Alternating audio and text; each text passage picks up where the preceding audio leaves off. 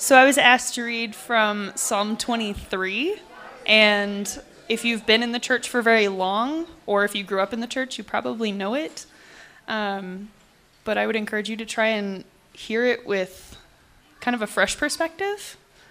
So, Psalm 23 The Lord is my shepherd, I shall not be in want.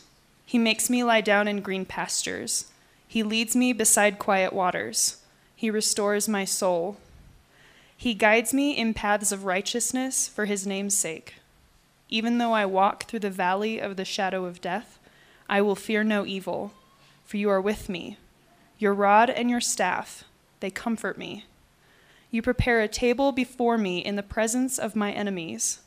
You anoint my head with oil, my cup overflows. Surely goodness and love will follow me all the days of my life, and I will dwell in the house of the Lord forever. Amen. My sermon today is, is called The Lord is Our Shepherd, and it just has two points. The first point is that the Lord is our shepherd. We'll talk about how the Lord cares for us. And the second point is this that uh, we have been given this gift then to be shepherds for others. So I'll start off by saying this that I'm not an expert in sheep. How many of you were raised on a farm? Anybody? No, well, a couple of people. Okay, so I could uh, anyways, um, I wasn't raised on a farm. I took a tour one time of a dairy farm, and I was standing behind a cow, and the cow lifted its tail, and I had no idea what was next. And the farmer came over and pushed me away because he knew what was next. Um, those of you that are laughing, you, you know what I'm talking about. Um, but supposedly there are two schools of, of shepherding. The, the first school of shepherding uh, is a Scottish form of shepherding where a shepherd will walk behind his sheep and kind of keep them in line and, and tell them where to go. And there'll be dogs, uh, sheep dogs, running around and biting and nipping and barking at the sheep to keep them going where they're supposed to be going.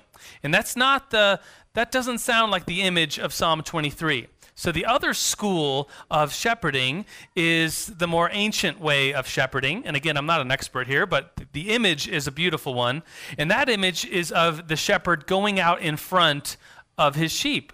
And the sheep know his voice. And the first verse of Psalm 23 says this in the message translation it says, uh, God, my shepherd, I don't need a thing. So these sheep follow the shepherd because they know his voice and they listen to him, and, and the, the shepherd comforts his sheep. This is the great funeral psalm that is read at many funerals. I've been to a lot of funerals, done some funerals as a pastor, and this psalm is often read. If it's read at my funeral, I'll be grateful. This is the psalm that. Um, when my mom was sick in the hospital and we were gathered around a hospital bed holding hands and she was on life support and we were saying goodbye to her my wife prayed psalm 23 and it comforted us. We thought about the lord as our shepherd. And the end of that story as many of you know is uh, we said goodbye to my mom and then she started breathing and days turned into weeks and her doing better and she's sitting over here now. So The Lord is our comfort. Even though we walk, as, as the psalm says, through the valleys of the shadow of death, we will fear no evil because the Lord is with us. I think about this very day, 15 years ago. If you were old enough to remember, I'm sure you can tell me exactly where you were, uh, what you were doing when you heard the news of, of planes crashing into the, the, the towers in New York City. And what transpired was just pure evil and, and horror and terror for our nation. It was our nation walking through the valley of the shadow of death. And what happened after that was interesting to see the Lord giving comfort to people. Uh, church attendance was up. Uh, people gathered for these moments of silence, uh, a week of prayer. I was up at New Life North, our, our main campus, and, and we have a prayer center there. And it was just busting at the seams of all these people 15 years ago praying that week, two weeks, three weeks after, asking the Lord for comfort and seeking his comfort, seeking his will, the will of a shepherd. So that's point one considering our lives like sheep, and we are looking to a shepherd who is, who is tending after us and caring for us and leading us in paths of righteousness and by quiet streams and taking care of us. The second point is this that, that we, as Christians, we as believers, we, we as humans, have this gift of taking care of others. We get to shepherd other people. And I, I would say that from a place of humility. It's not like a shepherd is, has this role of like, oh, I, I've got it all figured out. Let me take care of you. That's not the case. A shepherd's role is a caring, a humble role, and, and you do so out of love. Um, there's a hashtag that we've been using as, as New Life. It's We Love Manitou. We have a little article, uh, a little ad in the newspaper. All it says is We love We love Manitou and our website. And uh, my, my friend Josh has a has a website, a Facebook page um, that says I love Manitou. And of course, that's I think a lot of us are in here because we love Manitou. And the, the idea, the gift that we've been giving to shepherd this city is a beautiful one. And it's again, it's it's not out of a place of, hey, we're better than everybody, let's go take care of them. It's it's in an attitude of humility. Let's take care of people because that's what the Lord has given us to do. I've only met um, one shepherd, I think, in my life in the ancient sense of shepherding. Um, it's it's quite a story. um, I was in Tibet in my college days with two friends, and we were on a bus going from Kathmandu to Lhasa, the capital of Tibet. And both of these friends would end up being missionaries in that part of the world. One is there right now as I speak, another uh, was buried there. He died there as a missionary, and he was a good friend of mine. And so this trip brings back a lot of good memories. Um, this bus ride was, was not a good memory, and I'll tell you why in a second. But I'm on this bus ride. It's bumpy, it's, it's just like four wheel drive trail that a bus is on, and there's a bus stop in the middle of nowhere. You look out, there's no houses, there's no buildings. You can see Mount Everest, the north side of it, in the distance.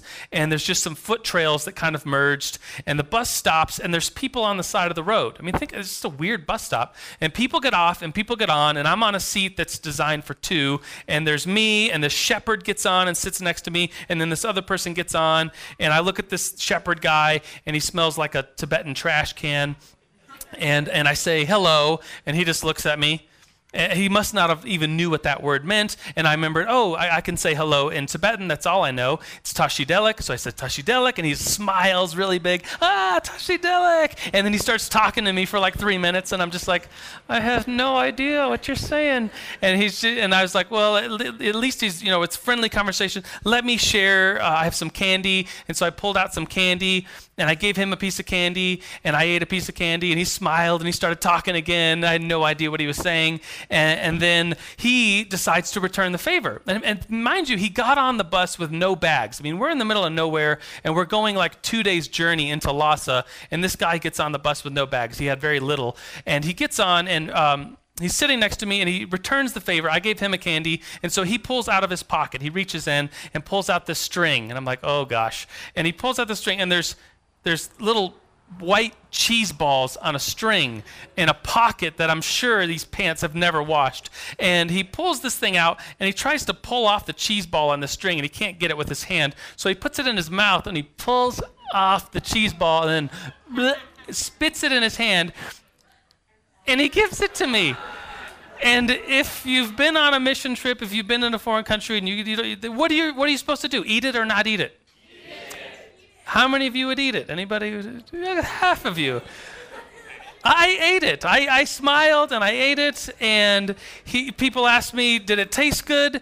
No, it didn't taste. People asked me, did you get sick? Yes, I got sick. And. It, so that image that is now in your head of, of me eating a cheese ball, uh, this image of the shepherd is a humble, humble person sharing the, only the gifts that he has himself to give. And that's who we are as believers. We are humble. We are we don't have it all together. We can't fix anyone. We can't save anyone. That is the Lord's work. We could even say we can't even fix, we can't even save ourselves. That is the work only of the Lord. And when we shepherd people, we, we should do so humbly. I think there's, there's just a magnitude in doing something as simple as walking the streets. Manitou is a walking city, and any chance we have, we walk to our kids to school, we walk to church, we, uh, we walk, um, we just go on walks and we meet people and we, we, we learn their stories. We go out with an attitude of, let me focus on you, not focusing on myself. And, and through that, there's, there's just been these cool stories uh, of what the Lord has done. I remember a, uh, a preacher, a, a, pastor, kind of a pastor, two pastors. His name is Eugene Peterson. Uh, he translated the message version of the Bible, but there's a quote of him saying that you should never preach a sermon without first walking the neighborhood, getting to know the people, shepherding them. And over the over the days and the weeks of, of just meeting people, um, I, a couple weeks ago I met a guy. We were walking from like the clock tower. I was walking from the clock tower down to like City Hall, and he happened to be walking at the same pace, and so we started up a conversation. And he's just like a quintessential Manitou homeless guy, bare feet, tattoos all over, dreads down to like his knees, and dirty. And we just talked. It was just small talk. He told me his name. I remembered his name. It was unique. And then I see him a couple days later, and I say, "Hey!" And I called out his name. And I shook his hand, and he just started crying. He said, You remembered my name. No one even looks at me. And he said, um, I've had a bad day and a bad month. and It's turned into a really bad time, and I've ended up here in Manitou. And he shared a little bit of his story. He asked me what I did, and we got into a conversation about church and who God is, and some other people joined in. And it was just like this. Just because I remembered his name, this this opportunity came about. Another time, me and Jay, my son, he's five. We were walking around, and I, I, I saw someone I knew, and I just said, "How are you doing?" And they said, uh, not so good. I said, well, tell me more. And they, they said they're going through this situation where they're in a lot of fear. They're in fear that someone's going to hurt them. And, and Jay and I ha- had memorized Psalm 23. It's, Jay memorized it, I think, as a three year old, right? And, and, so he, uh, no, I'm sure as a three year old, he didn't even know what the words meant, but he memorized it because he got little candies along the way. Um, but uh, in, in, fact, if any of you kids, we always have, if you kids don't know, if you get the, the kids' little packet if there's always a, a passage to memorize. And so if you could memorize psalm 23 by the next time we meet which is october 23rd we'll give you a goodie bag whether you're an adult or a kid. But that's anyways a side note. So jay and i with this uh, person she was uh, saying you know just how in fear she was. And, and we said well we're going to pray psalm 23 of you. Can we do that? And so jay and i quoted psalm 23 and they started crying and thanking me for for just shepherding, for pastoring, doing it what it is that we do because it's not us who can fix we can't fix anybody. It's only the Lord who can do the fixing.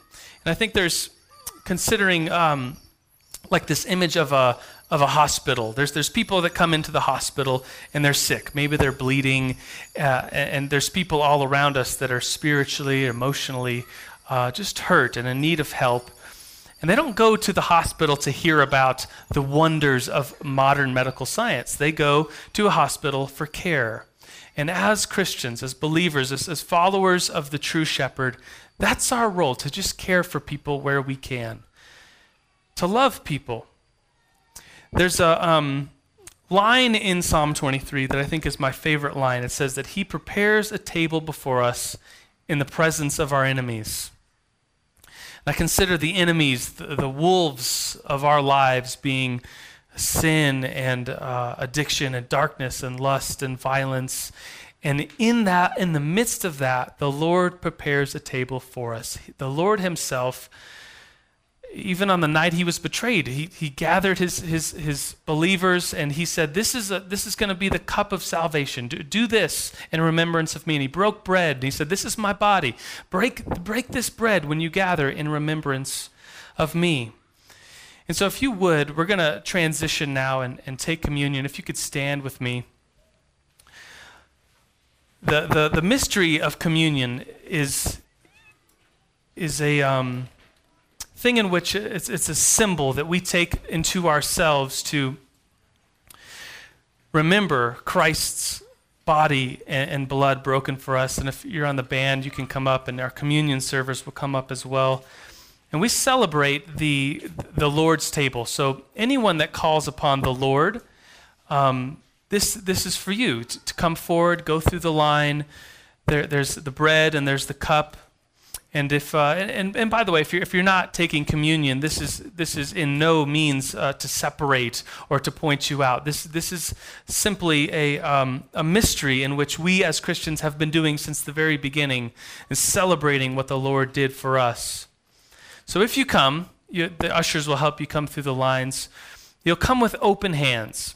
And that's a symbol that you're not coming to the Lord with anything. It's not, hey, Lord, look, I, have done all this great stuff in my life. It's, no, we're, we're coming as empty vessels before the Lord. And if you put out your hands, as you go through the line, the communion servers will put the bread in your hands and they'll say, This is the Lord's body broken for you. And then you take the bread, and how we do it here is you'll take the bread and dip it into the cup, and the communion server will say, This is Christ's blood shed for you. And then you can eat it right up here and then go back to your seats and consider and pray how the Lord is your shepherd in your life.